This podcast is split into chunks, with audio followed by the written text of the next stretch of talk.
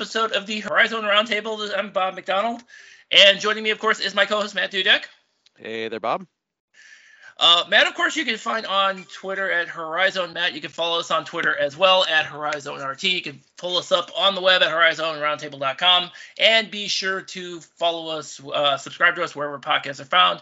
Uh, and Matt, um, you, did you notice the intro music is different? I, I did notice the different intro music. What's up with that? What, what do we got going on here, Bob? Well, we will explain know. that in a moment. But before we do that, because we want to do uh, because this is our because as we've mentioned many many times, this is uh, clearly our favorite. This is our new favorite episode every year, um, where we get uh, everybody from uh, we get play by play voices from the media on. So um, you know why this is my favorite episode? Because essentially we introduce everybody we let them talk and we shut up. It's the best. Absolutely. Yes, absolutely. So um, let's get let's just go ahead and get into it. Um, so I'm just gonna go ahead and introduce everybody um, in no particular order. Um, uh, uh we'll start with uh, Brady Laber from uh, for Northern Kentucky. Always a pleasure. What's going on, guys? Uh, wow, that's a lot of pressure to go first. I don't know uh, why you ran. I guess because I called in first. Is that the only reason? Maybe I should have. No, I'm just doing the totally middle random. of the show like other folks are going to do. Yeah, I'm doing it. It's totally random. Sorry. that's okay. Um, and then of course uh, Neal Ruhl. Uh, thank you, sir, for joining us.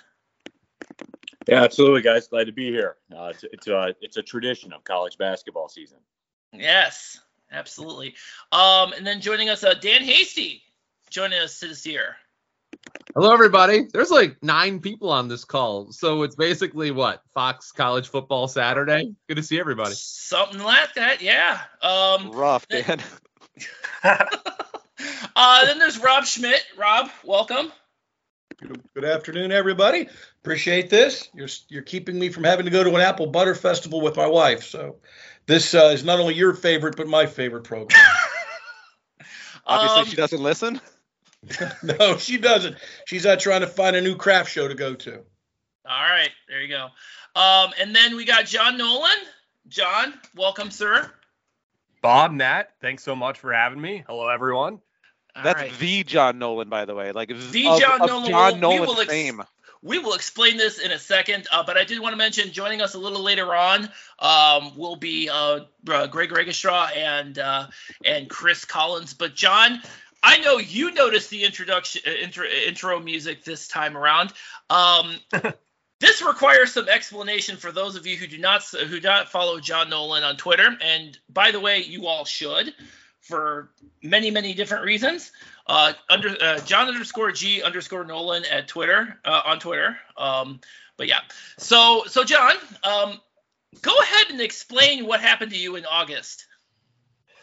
Yeah, going back to uh, to early August, and I, by the way, I can't guarantee there's really much benefit of following me on Twitter. I guess you can get some pretty Fort Wayne uh, basketball notes and whatnot, but uh, yeah, just back in uh, early August. Besides calling games for the Mastodons, I also do play by play for uh, Padres high A affiliate in the Midwest League, the Fort Wayne Tin Cap. So I guess I could be considered a baseball guy too. And uh, and we're actually recording this here the uh, the weekend here of the the wild card round, Major League Baseball playoffs. But go back to early August and New York Mets closer Edwin Diaz was uh, sort of taking the baseball world by storm at that point, not only for his dominant performance on the mound, but uh, for the what became a fan favorite with his walkout music, Narco that you heard there by Blasterjaxx and Timmy Trumpet. So coming up later this year, New Year's Eve, I'm set to be married to my wonderful fiance Nicole, and uh, she is not necessarily a big baseball fan. So kind of just as a joke, I said to her, "Hey, we should use this song as our wedding walkout," and she, you know, rolled her eyes at me. I said, "Well, what if I, you know, let's be silly. I put this out on Twitter. I say if we get 30, 3,900 likes, then you know this is going to be our song." And course, the internet being the internet, it did uh, did take off and far surpassed that within an hour. So now we have to wait and see because actually the the Mets are playing a do or die game against the Padres tonight. So we'll see. I, I, as popular as uh, as that is, I think it's still resting on uh, you know Edwin's performance here in uh, prime time. I keep calling, and by the way, I keep calling Timmy Trumpet Tommy Trumpet, so that's how much I know about. And by Mr. the way, Trumpet to you. And and congrat and, and congratulations, obviously, on your up uh, upcoming nuptials. And how salty was your fiance when you realized she completely lowballed the like number? yeah, actually, you know, pull the curtain back. I think she might have said 39,000, not 3,900. It might have gotten uh, lost in translation there, but uh, she's being a good sport about it, thankfully. It's probably did get 39,000 likes after it's all said and done. Jeez. um, okay, so I totally promised that we're actually going to talk ba- uh, basketball since obviously we have. I thought we uh, were breaking down the uh, the Padres bullpen options too. Ah, yeah. Um, oh yeah, so it's funny. It's funny. It's always a convergence, and I'm actually going to open this up to all of you guys. Um, always a convergence because you know we do. Uh, all of you do so many different uh, things besides uh, besides the Horizon League. Um, John, you mentioned the you, you mentioned the minor league baseball. Neal, I know you do. The, I know you do soccer. Dan, I Dan, I know you also do. Uh, uh, you're also in the uh, you also do minor league baseball as well. But um, when it comes to kind of that diversity in terms of your you know, your range, if you will, uh, of covering of doing play by play for various different sports. What, what does that help you? How does that help you when you get back into November and it's it's Horizon League basketball season? Well, I, I, guess I'll jump in with that. I mean, I think if anything, and I think a lot of the other guys would tell you this too. I, I think it's just as important about connecting one season to another in, in terms of having consistency. Um, you know, it's important to to not go away for two three months. Not to i mean it, you know vacation season is great and everything but you know you try to mix that in alongside you know being able to to stay busy to to stay involved. So you know if, if you're doing this right you can find something that connects the baseball season to the off season and what, what gets you through or, or vice versa. And you know i will say this you know i love baseball. I love baseball but i like calling basketball more than calling baseball. I just I enjoy the pace. I, I enjoy the atmosphere, uh, especially when you're you know comparing you know Division One college basketball to say you know high A level baseball. it's uh, it's especially non-conference season, and I know a lot of you guys get a chance to go see some really great places. But yeah, I think just being able to find a way to to bridge the gap between one you know off season to another is vital. Hey guys, uh, it's Neal. So yeah, I, just kind of piggyback a little bit on what Dan said there. Uh, I just find it useful because I do obviously I do the soccer and, and the college basketball and uh, lots of talk show work too. I just I just like staying in the rhythm, you know, if if anything else. And the the sports are the sports. I kind of I'm I'm a little bit different. I prepare for all the different games I do in all the different sports in the same way, like as far as charts and stuff like that. Uh, which come to find out, I guess, is a little bit different, but that's the way I kind of came up doing it. So for me, it's just uh, it's just kind of staying in the flow. Um, you baseball guys, you guys are all animals, man. Like for real. They you don't get a day off for like a month at a time. Like you guys are you guys are absolute animals. So I, I, I mean, I enjoy doing basketball because a you get like a day off after a game for the most part, so that's pretty cool. But um, yeah, I just I just like to stay in the flow, man. Like that's that's it. Just the producer in your ear, um, you know the, the the pressure, the cameras, if we're doing the TV, all that kind of stuff. I just I love that. I feel sad for people that go to a job and they go and they sit down and they do the they do kind of the same thing every single day they'll never they'll never get that rush of a producer counting you down in your ear about when you're ready to go live. I mean it is it's it, i, I kind of equate it like this like it, it's got to be you know it, it's got to be the most addicting thing in the world like drugs included i'm a man i'm imagining because it it is the absolute best feeling it's the highest high and uh, that's that that's what i enjoy about it so it's just more opportunity to do that.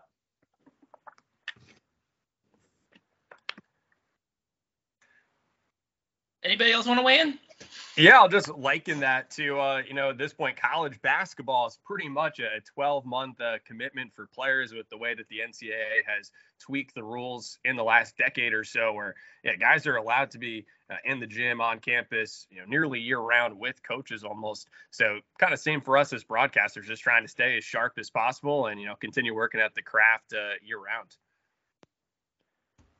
So my question is kind of a follow up to that then for for any of you that want to chime in is how much are you able to kind of stay in contact with your programs? Like how how how in the loop are you at this point? Are you coming out of your other you know your baseball season or whatever? Are you kind of trying to play catch up? Like where where are you all at in your your prep getting into this season? I'll say this. I think one of the things that I think is important, and it depends on at what capacity you serve the particular university. But for example, you know, I'm I'm seasonal, so I don't really do much with Detroit Mercy outside of college basketball season. So if anything, I think it's important to try and stay in touch with perhaps a coach or two throughout the off season. I don't think there's a lot that's really required above and beyond that. Uh, I, I think it's just good that they they hear from you, they know you're interested, they know you're involved, and that way, if nothing else, you know, you just remind them that you know you're, you're part of Feller Nation. You're one of the guys. Right? So I think it's important to, to at least be visible in that way. But you know, for for me personally, I live on the other side of the state of Michigan, so the abilities to get to practices are few and far between. So I don't really get that opportunity very often. So, you know, I don't think they really need a whole lot from from me personally, but you know, if if they do, they always know that I'm a phone call away. And then once the season gets underway, it's kind of like we never left. We just kind of jump right back in. Yeah, no, I would I would say Dan, just just to again kind of jump on the back of that. I would imagine that kind of as my career's grown too uh, it becomes so sectional during during the time of the year where there are a lot of fans that are more into because I'm not I, I'm, I'm maybe I'm one of the few honest ones about this. I don't really follow recruiting because it doesn't matter to me until they're here. You know what I'm saying? I mean, like with it, you know who Oakland's recruiting and stuff like that. It doesn't make a difference to me until until they're on campus, they're on the team, and they're going to play this year. So then that's when I choose to do the deep dive and everything like that. I I'm I'm like you, Dan. I mean, I don't really. I'll play. I'll go play golf with Kampe a couple times, and we'll play poker a, a, couple of times throughout the summer and stuff like that with some of the other media people and all those kinds of folks. But very rarely it, do I ever ask him about what's going on or how's things. You know, if there's a if there's a, a prominent question or you know, like when Jamal Cain got signed with the Heat and stuff like that. We'll talk about it for a few minutes, but it, I'm, I'm very similar to you, Dan. I mean, when it's not college basketball season, uh, I'm I'm kind of I'm kind of paid to know about other stuff at that time. So I know about other stuff, kind of like you guys with the baseball and stuff like that. So, you know, the it just keep the the wheels just keep on turning, man. And then you know, as, as we get going now, now we kind of fire up the engines and, and get in there. You know what's funny is that, and I think any baseball guy or probably any sport, I think when you're terms of broadcasting, you are very much it's very much like flipping a switch. It's a light switch. It's either off or it's on. And you know, ba- baseball season always tends to sneak up on you in the sense of you look around and you're like, oh, there's two weeks to opening day, and it, it's only because it's a very much on or off situation. Once you're in baseball mode, then it's all of a sudden like you're doing everything. But it feels like whether it's basketball, whether it's baseball, whether it's any sport, you go from doing absolutely nothing to doing absolutely everything.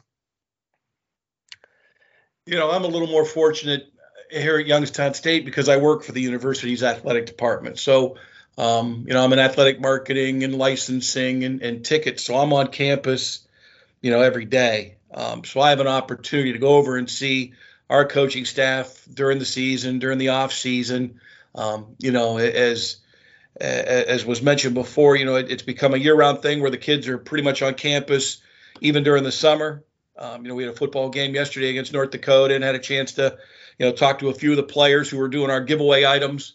Um, so I'm able to stay in touch with them because, you know, I'm, I'm just I, I, work in the the stadium for football, but you know, Beeghly Center is a, a short walk down Stadium Drive, so I'm over there watching practice every so often. Um, know, I'll probably end up going to their scrimmage. Um, you know, a couple of weeks when they when they scrimmage Indiana State, and um, you know travel with the team there. So I, I'm a little more fortunate in that you know I'm I'm kind of around them all the time because I work on campus in the athletic department. Yeah, I just wanted to, you know, talk about what Dan and Neal said, and, and you know, this is Brady from Northern Kentucky. Uh, since it's been a while since I chimed in, but you know, I'm glad you guys kind of admitted that it is a seasonal job for you guys, and you don't always have year-round contact because I think the impression everybody gets when they say, "Oh, you're the play-by-play guy. You're obviously dialed in year-round. You know, what's th- what about this? What about that?" And the reality of the situation is most universities don't reach out to you until they need you or at least the one I work for, you know, and and Northern Kentucky is not the only college I work for. There's another college right here in my neighborhood, uh, Thomas More University, and they're you know a long time D3 that that transitioned into NAIA and now they're going to go into Division Two, and I have much more contact with them than I do with Northern Kentucky, and it's just simply because you know once you get to the division one it, it's a machine man. And and sometimes they don't need you on a daily basis unless you know like rob said you work for the university and you're there on campus. You know sometimes in, in years past and it's better now but i would find out two weeks before you know the tip off for the first game hey brady are you available? You want to be our play-by-play guy? And you know that's kind of you know this is my 13th season and i thought i would be more dialed in but you know i've been just busy doing other stuff and you know so and to me it's like file cabinets you know when it comes to college basketball i got to break out the college basketball you know file cabinet because right now i'm eyeball deep in high school football and college football and so when when people think that you're an insider you know unless it's in season that's a lot of times not the case you know even though you do try to get to a practice or two before you know the first exhibition game the reality of the situation is is uh, you might have to just use contacts to uh, kind of feel you through it.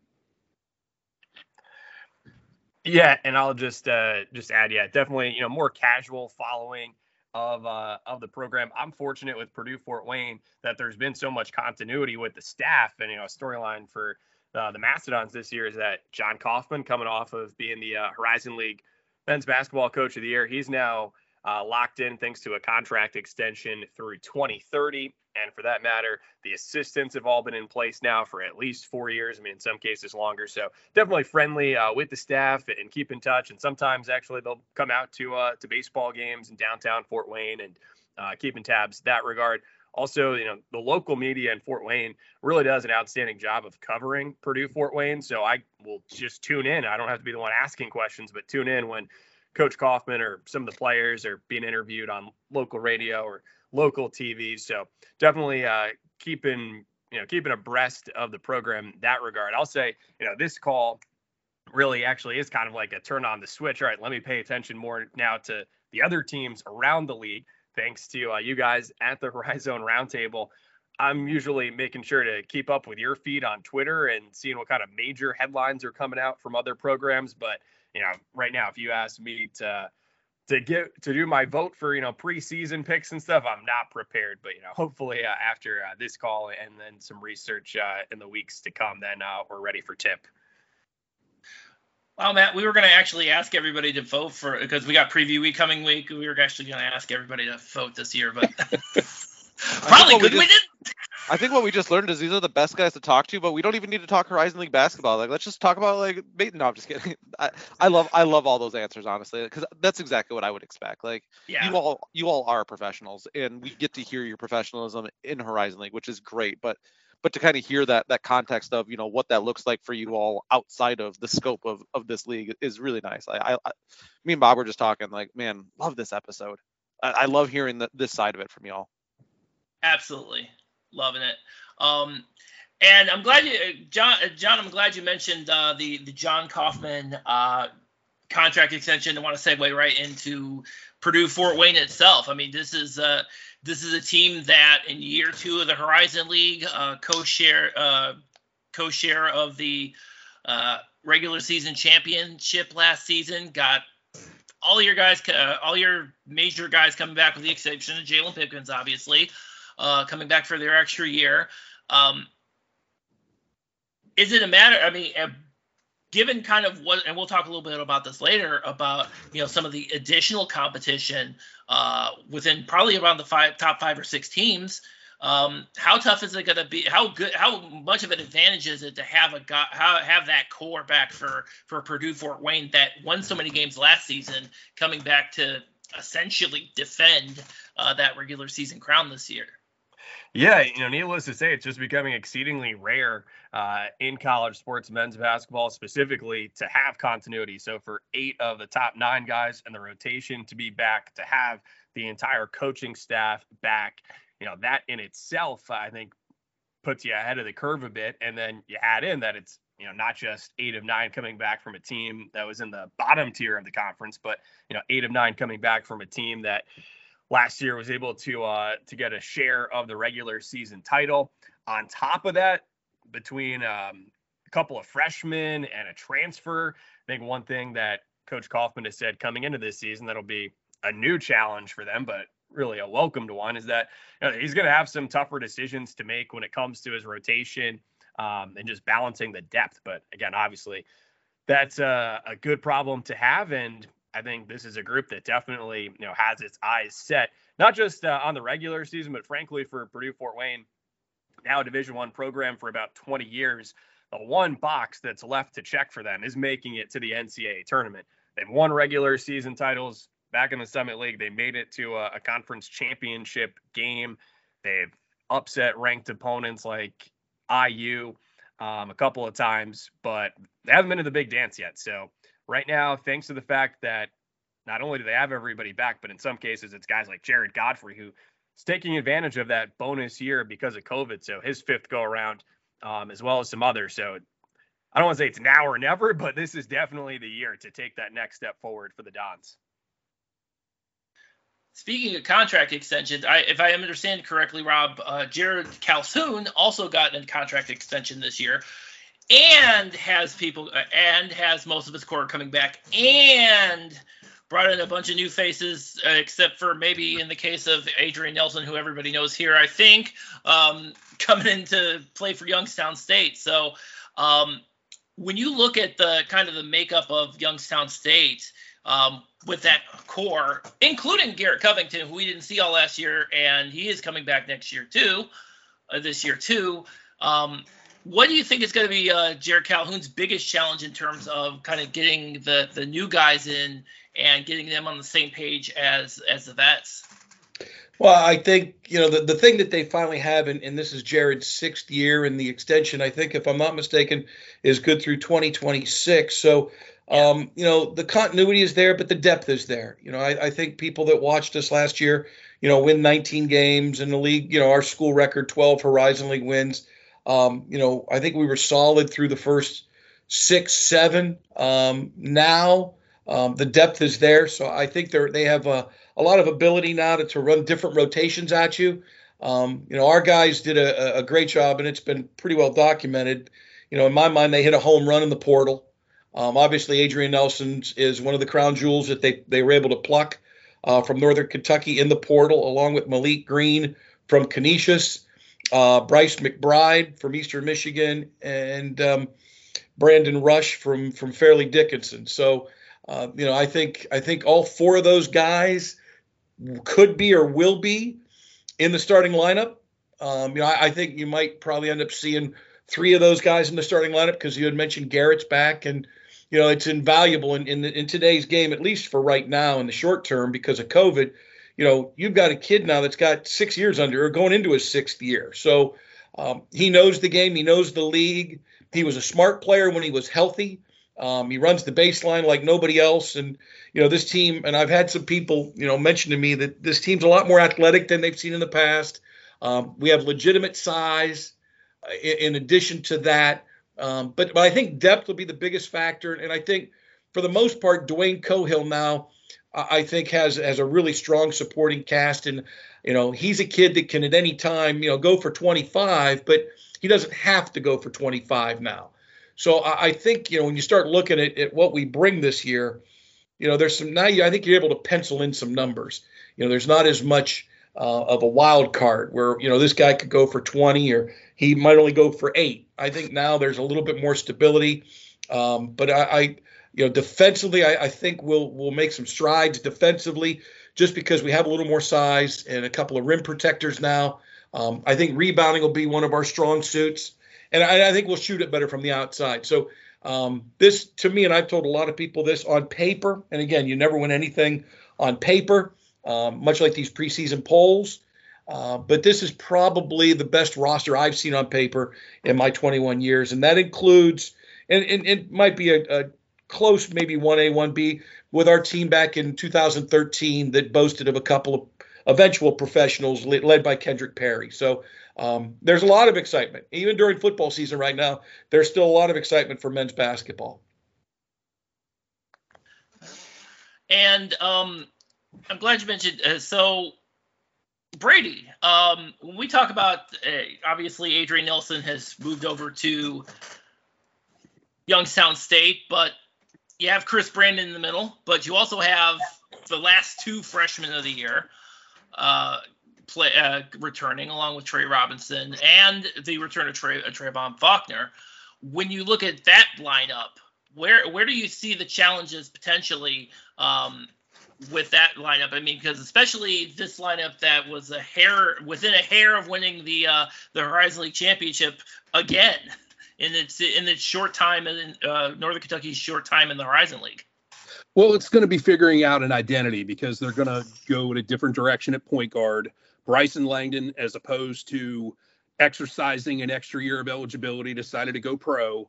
And at five feet nine, that wasn't Darrin Horn's ideal point guard guy.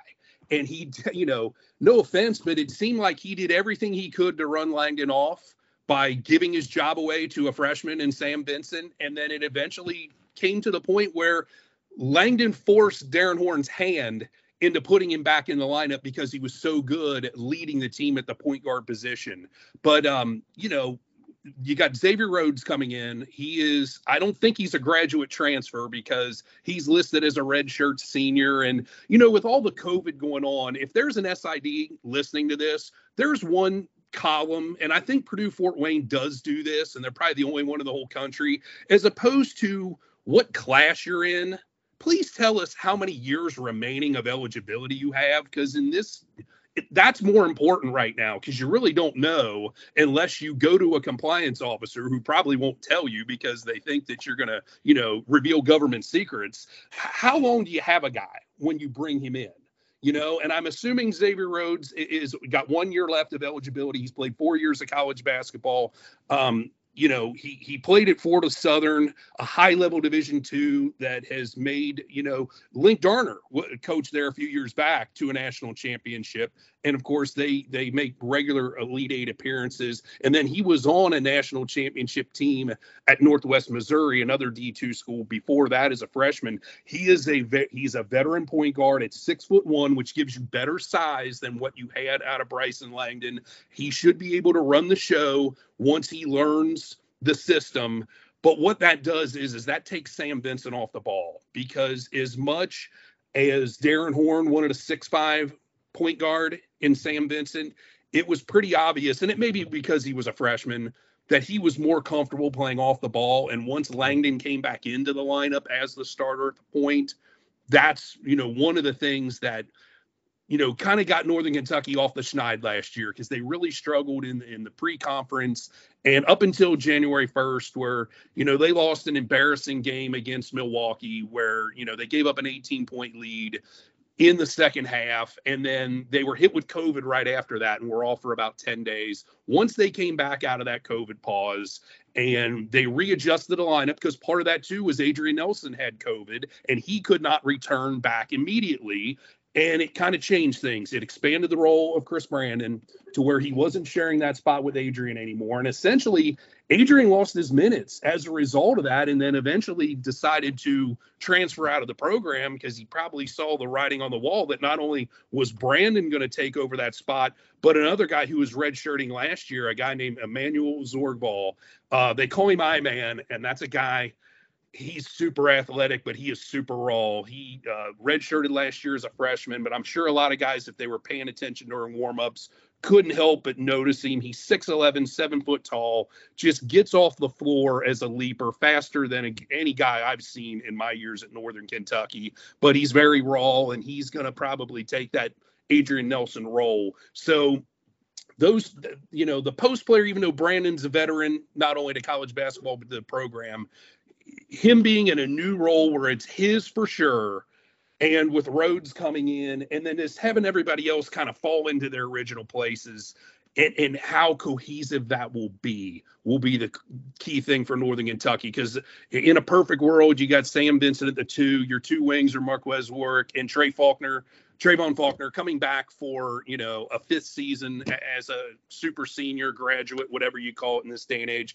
Plus Trey Robinson coming off the bench as a lockdown defender, and um, you know a, a sharpshooter and Hubie Pivorius as a role player coming off the bench with with a specific role. You don't have to rush any freshman that that doesn't have experience. You can kind of work them into the mix slowly. As Northern Kentucky does have three freshmen that uh, are not expected to have big roles, but it'll be interesting to see how much they'll see the floor here in the early going. So it's really just kind of uh, for me, you know, figuring out your identity with a brand new point guard who happens to have the size that you wanted, plus he's a veteran presence, even though he's learning a completely new system.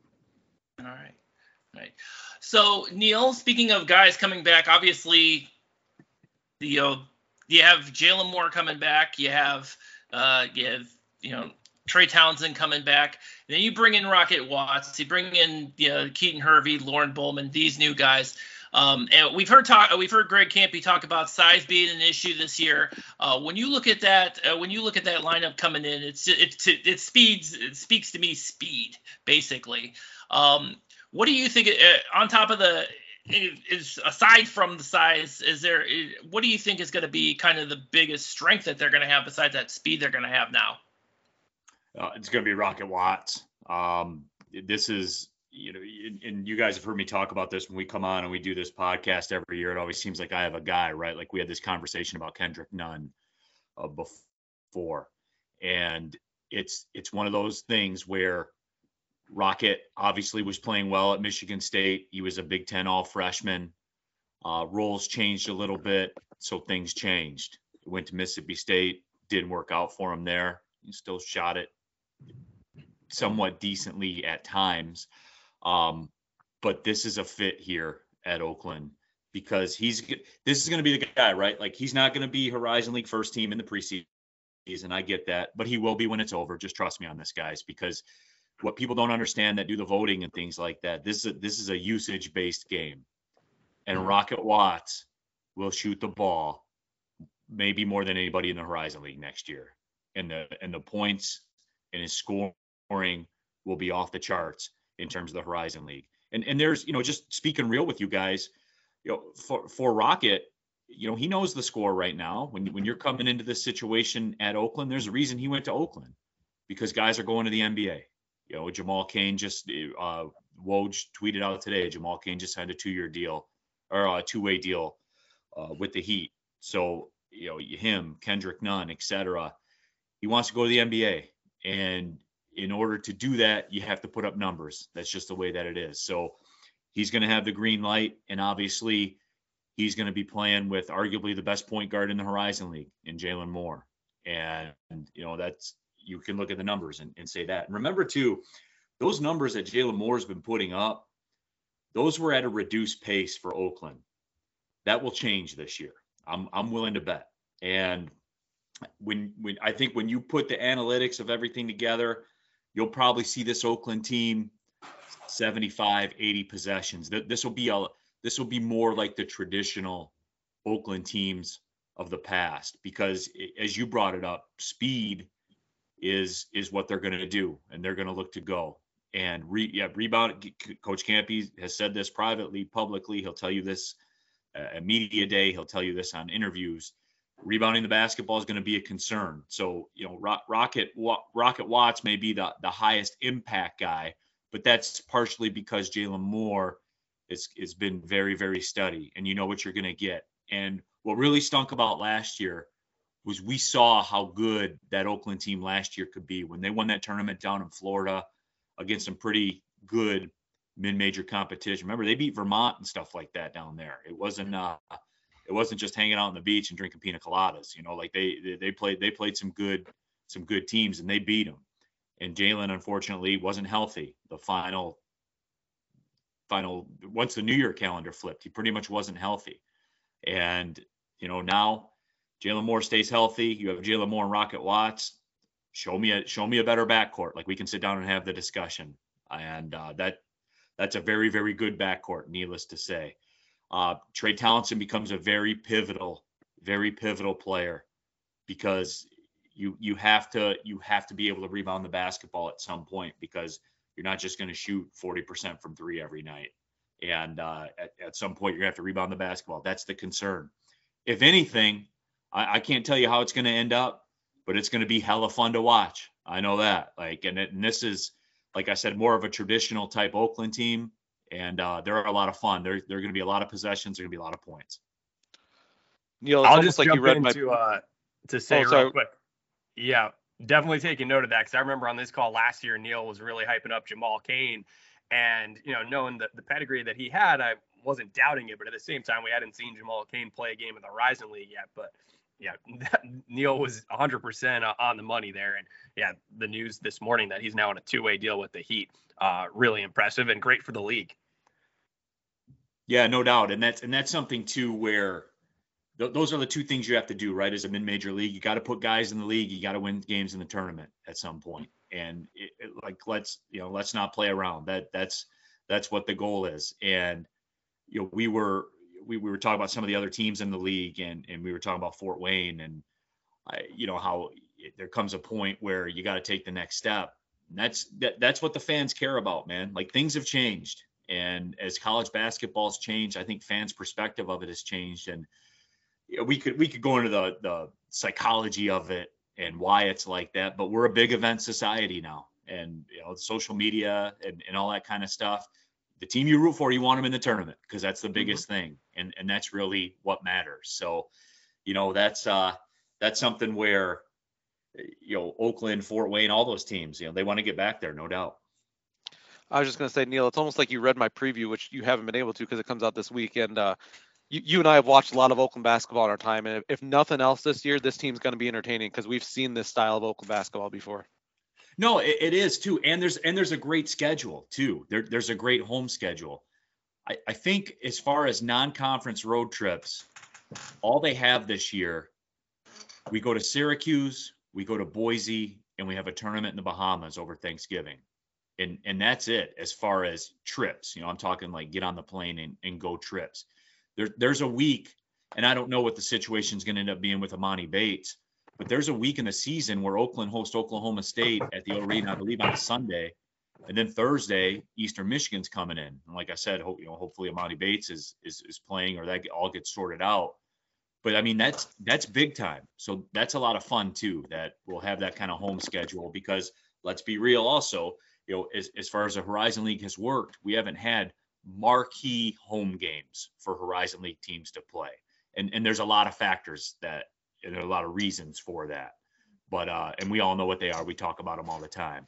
But sure. it's it's big it's big when you can get this and Oakland's got it. So at a at a baseline, at a bare minimum, yeah, Matt, it's going to be fun.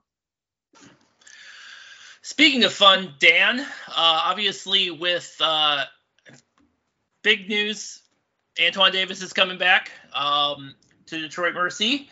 Um, looks like this is going to be the year he's probably going to ultimately shatter the all-time Horizon League scoring record. Maybe on knocking on the door of a lot of different, uh, at least top ten of uh, the NCAA. What I find interesting, though, and this is and and this is kind of in reference to the fact that uh, I saw the article that came out of the Athletic uh, from the, with the Athletic earlier uh, earlier in the week. Apparently, we're the only one people paying attention to him. I don't understand that one. yeah, you know, I, I think when it that comes to you know what, and I think that's the way they want it. I don't think they want people paying attention to them yet, but uh, it is truly amazing to get him back for a fifth year. I mean how many times do we see talent play talented players and exceptional athletes and, and, and, and record breakers. How many times do we see those guys leave this conference? Too many times. And to see somebody decide to stick with the program, and I know his father's the head coach, so obviously there's a built-in advantage. But I mean, look, guys don't put their name in the transfer portal. 99.9% of the time, they're leaving. They're not coming back. So this idea, I mean, not every school has a has a father as the head coach. So, you know, you understand why that is, but it's more than that. But, you know, we're talking about a player now who's going to play his fifth season at the same university. And that's just that just doesn't happen in today's landscape. And and talking to Antoine, you know, I asked him, I said, okay, so you know, there were other schools. I think BYU was in there. I think he talked with Kentucky, Maryland, Kansas State. They were all very, very much after Antoine. And and I said, you know, what was it that made you decide to come back? What was the biggest reason? And he just said, hey, look, you know, Twitter is a is a dark place, man and when people start talking and you're you're taking pictures in one jersey then the other fan base that's that's has their team recruiting you then then those guys get upset. And there's just a lot of vitriol there. And he said the one thing that happened with detroit mercy was when i put my name in that portal everybody supported it everybody encouraged me to look around. Nobody was upset. It was it would have been real easy for everybody to get angry with the fact that I put my name in. And never once did anybody ever give me a hard time, give me pushback. They let me go out there. They let me look around. In today's day and age, you have to allow that process to take place you know? It's like they say in relationships right? If it's meant to be it'll come back. But you know if you love something set it free. If it comes back to you it was meant to be right? So I, but the funny thing is is that antoine's one of i think two players that had meaningful minutes last year who's on the roster this season. And when i first got to know mike davis and the coaching staff one of the things that they said was you know in a perfect world the way we're designing this roster is as follows. We're taking players who played very little minutes at Power Five programs, who have the background of being a big time high school recruit.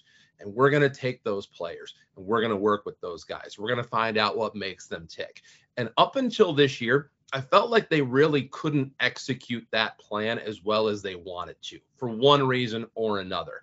I think being banned from the postseason a couple of years ago had something to do with it. I think the first season, Mike Davis and his staff got in really late. But the last couple of years, I think they've had momentum in that area. So uh, it's been encouraging, but it hasn't been, I think, to exactly what they've wanted. This year, I feel like they actually have what they want. And I think they're also kind of been struggling to find guys to buy into the concept. I think buying into to what they're trying to do and how they want to build this thing. I mean, you look at some of the guys that they brought in this year, and I mean, you don't have to look very hard. I mean, we're all talking about former four and five star recruits, guys who played in Power Five conferences. Antoine Davis has always carried so much of the burden by himself.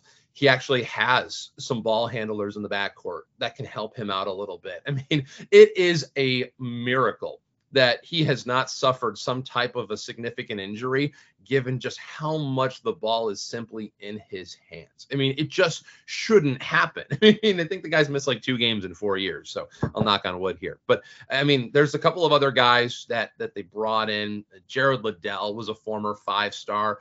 He played three seasons at Texas. Last year was at Alabama State. Wanted to go to an HBCU, and he then got to know Mike Davis and wanted to come there. But Gerald Liddell, he's he's a big time ad for them. I think they're really excited about him. TJ Moss, uh, he was at South Carolina for a couple of seasons. He played like 55 games for the Gamecocks. He was a former four star. So, you know, and there's a lot more that kind of fit that profile as well. But obviously, we all know who drives the car. It's the guy who's probably going to be the preseason player of the year, the guy who was a co player of the year last year alongside Jamal Cain, and that's Antoine Davis. But, you know, it's the last year of the contract for Mike Davis and and his staff. So it'll be interesting to see how things look as we go into the years ahead. But obviously this year I think they got exactly what they wanted. All right, so I would be remiss if I did not include obviously Greg Rakestraw and uh, and Chris Collins into the conversation. Gentlemen, uh, thank you both. As with everybody else, thank you both for joining us. Um, love your work. Appreciate you guys coming in. You got it, bud. Hey, thank you very much. Appreciate it. Now, Chris, uh, you, I wanted to ask you first because you had the opportunity to once again ask, uh, call a championship for Wright State. Uh, this time, a little, probably a little closer than than most of them. Uh, really, that, with that really exciting finals in Indy. Uh, does it get old? It never gets old, and uh, that was one of the better games that I've had the opportunity to broadcast. And there have been a few over the last 25 years that I've had the opportunity uh, to call Wright State basketball, but I loved it. Up and down, two teams that know each other very well, and it came down to a final shot. Uh, it was great. It was it was wonderful for Wright State. They was they were able to go into the NCAA tournament and get their first NCAA tournament win of program history. And uh, yeah, so the other thing too, um, and, and, Greg, obviously you were there as well, see, being in Indianapolis. you were kind of the uh, you were the MC for all the post game press conferences, and uh, well, you actually had a little bit of a more unique situation in in IUPUI, which had a dwindling roster throughout the season. Uh, I know it was, it, it was really not hard to keep up with the roster names because they were all basically the same five or six guys near the end of the year. Yeah, thankfully for the last game, we didn't have a sponsor for bench points. We didn't have a bench uh, since five guys played uh, against Oakland, and I thought those kids – played their hearts out, and I thought because that was a competitive game until the end, and acquitted themselves in tremendous fashion. And that was the thing that you hated for last year because we knew when the season started this was an under talented group. Uh, when Zach Gunn got hurt in October, uh, and let's not you know uh, you know let's not confuse things. If Zach had played, this is maybe a 10 win team. Um, but but if w- without him, who had been an experienced scorer at Ball State, you kind of knew points were going to be hard to come by. Um, we guarded the heck out of people, but yeah. we couldn't score enough points to be able to, to stay in a lot of games or or, or be competitive. So, um, you know, last year is kind of like that season at Dallas. Chris will get that reference. You might be too young for it. The one that didn't happen um, at, at, at three and twenty-seven. Um, but but it's it's a crop of, of new faces, just a couple of kids that are back from last year's team. And and do I think this is an IUPUI team that'll be atop the league this year? No.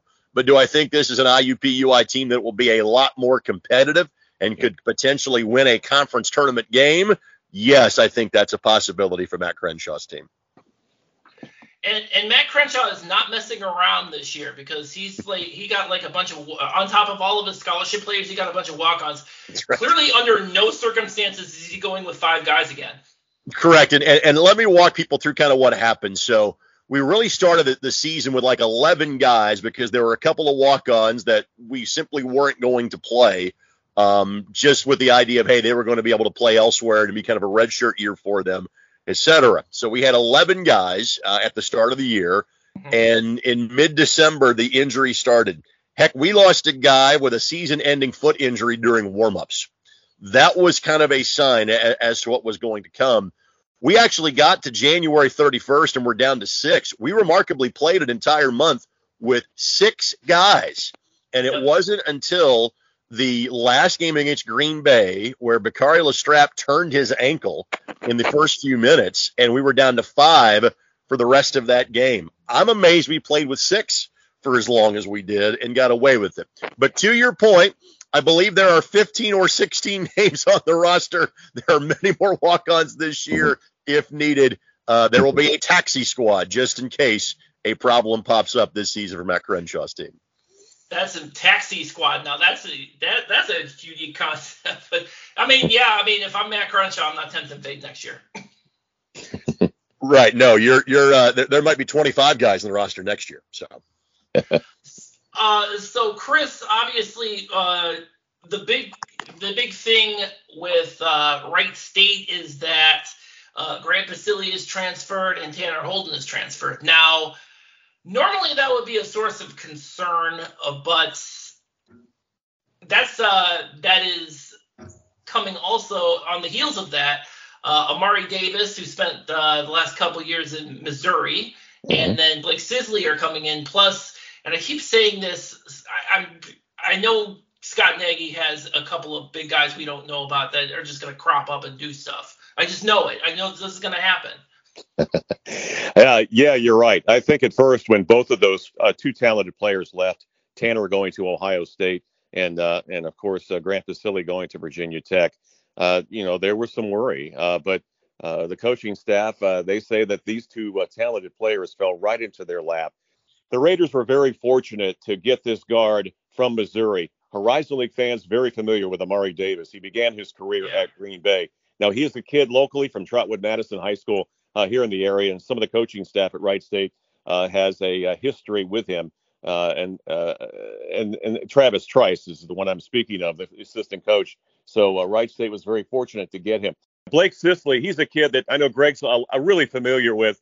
he's a kid out of Evansville, Indiana. The Raiders actually were recruiting him heavily when he was coming out of high school. However, uh, he decided to stay home local at Evansville, but there was a coaching change, and uh, he uh, had contacts with Wright State coaches, and he decided to uh, come to Wright State. And I know Scott Nagy is really excited about having him a part of this Raiders team.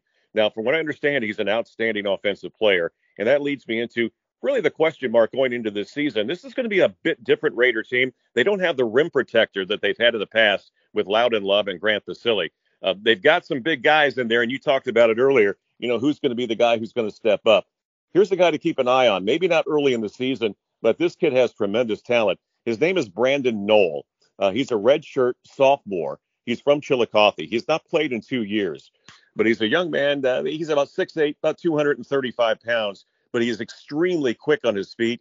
He has a lot of mannerisms, and please, you know, Dare, he kind of reminds me a little bit, but let's give him a little time, of a former Butler player in Matt Howard.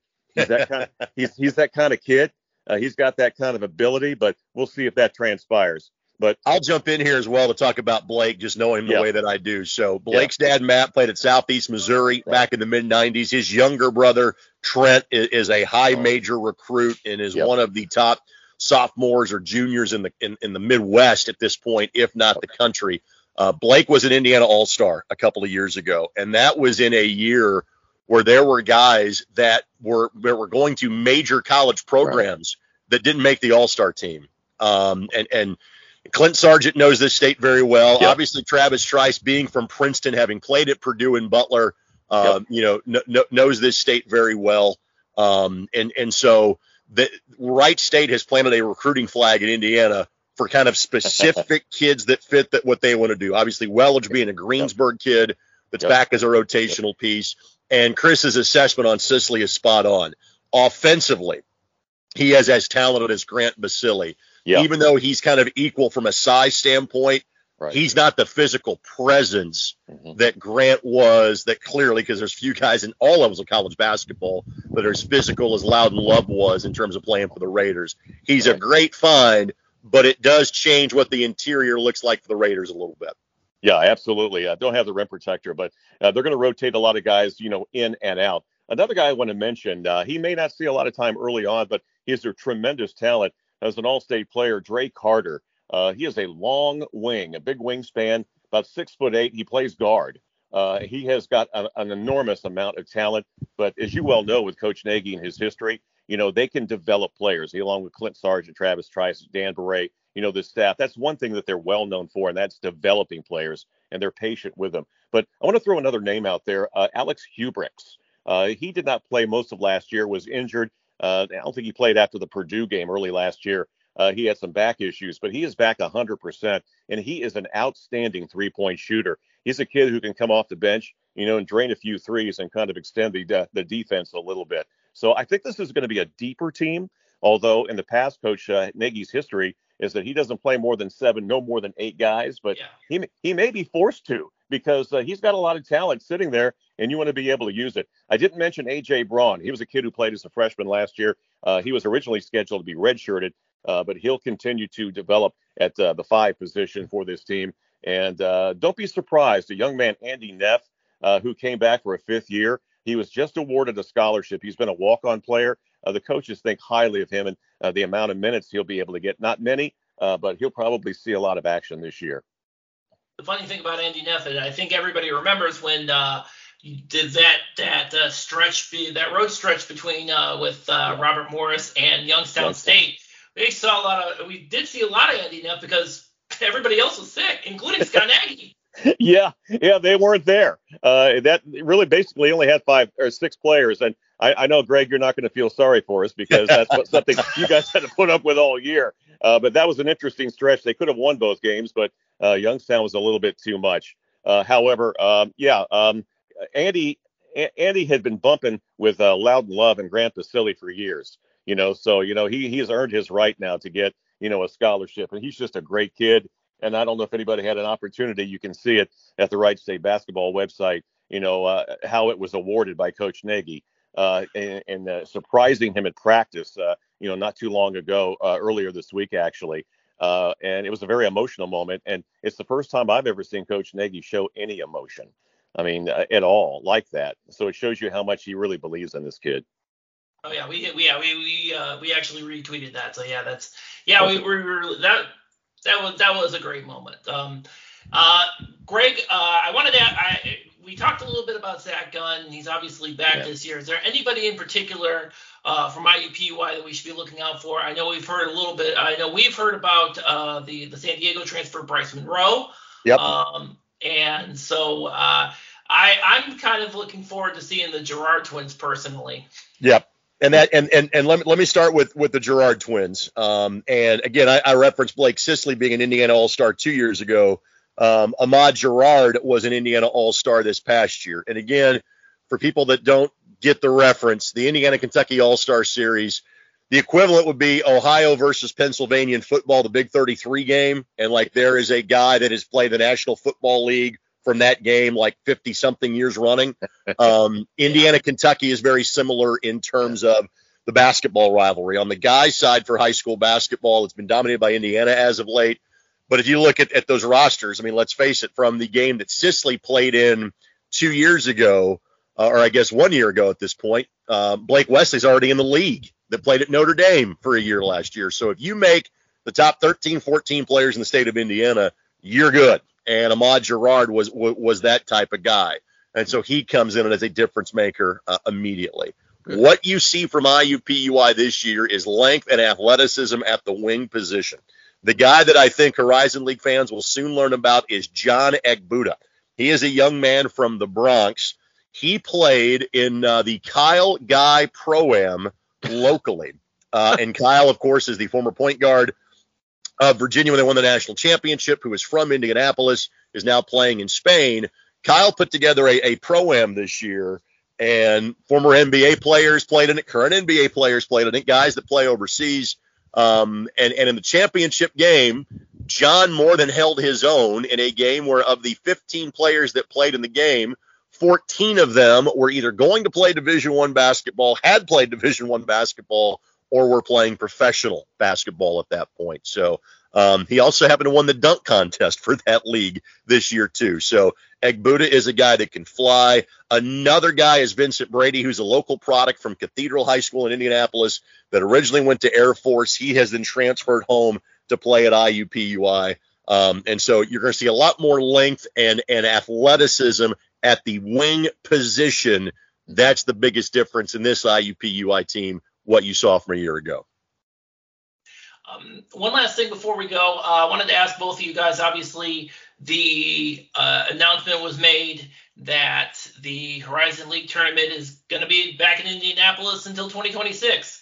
Um, so, given that obviously, Greg, you're local, and Chris, the uh, Indianapolis is in close proximity to Wright State. Um, where, where, do you uh, where do you see this uh, the, specifically this uh, the championship in Indianapolis uh, growing in terms of uh, you know how how the Horizon League is uh, you know progressing.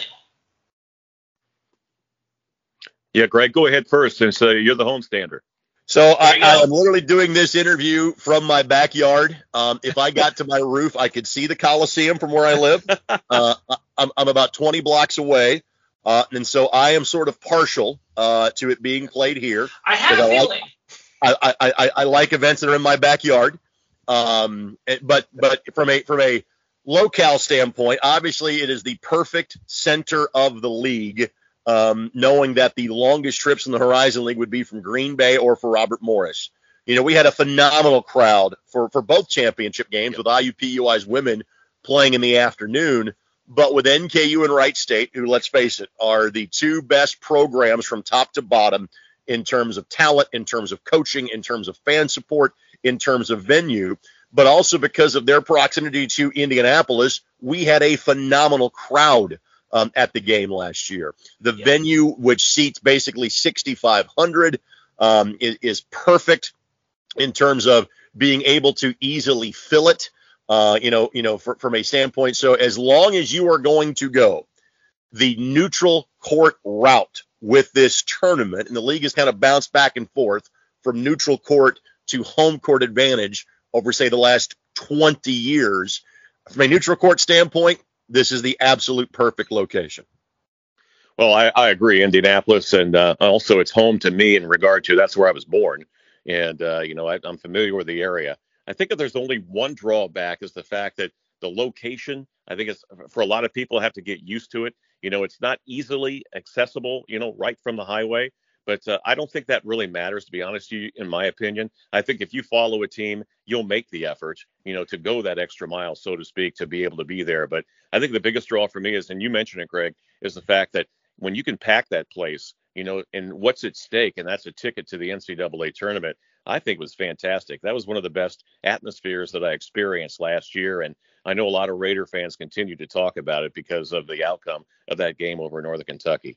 And to any and all Horizon League fans, uh, on Twitter at Greg Rakestraw, if you need directions, if you need a, if you need places to go, if you need fat guy recommendations for food, I'm here for you. Hoosier hospitality is real. I will help everybody out to enjoy their 48 to 72 hours in the Circle City. I Hey, wish I I'd will have re- known, I'll I wish I'd known that. that earlier. Sorry. I got awesome, lost. Greg. By the way, to your point, Chris, I got lost twice going to the arena last time. twice. You got lost twice? I got lost twice. That's. Oh my. Okay. That's well, twice too many, buddy. I'll help you out. We're, we're good. Yeah. Well, I I figured it out after the last time. I'm just throwing it out there, you know, from what I've heard, you know. But again, it, when it gets down to it, you know, you're going to go anywhere you have to go if your team has a chance to get to the NCAA tournament. All right. All right. Well, th- again, thank you guys, and thanks to everybody for uh, for once again another awesome media forum. Uh, so I think we're doing next week. We're doing post preview week, so that's going to be back to back with me, John, and and Matt. So Okay. until then, HorizonRoundtable.com. That's where our content and past episodes are.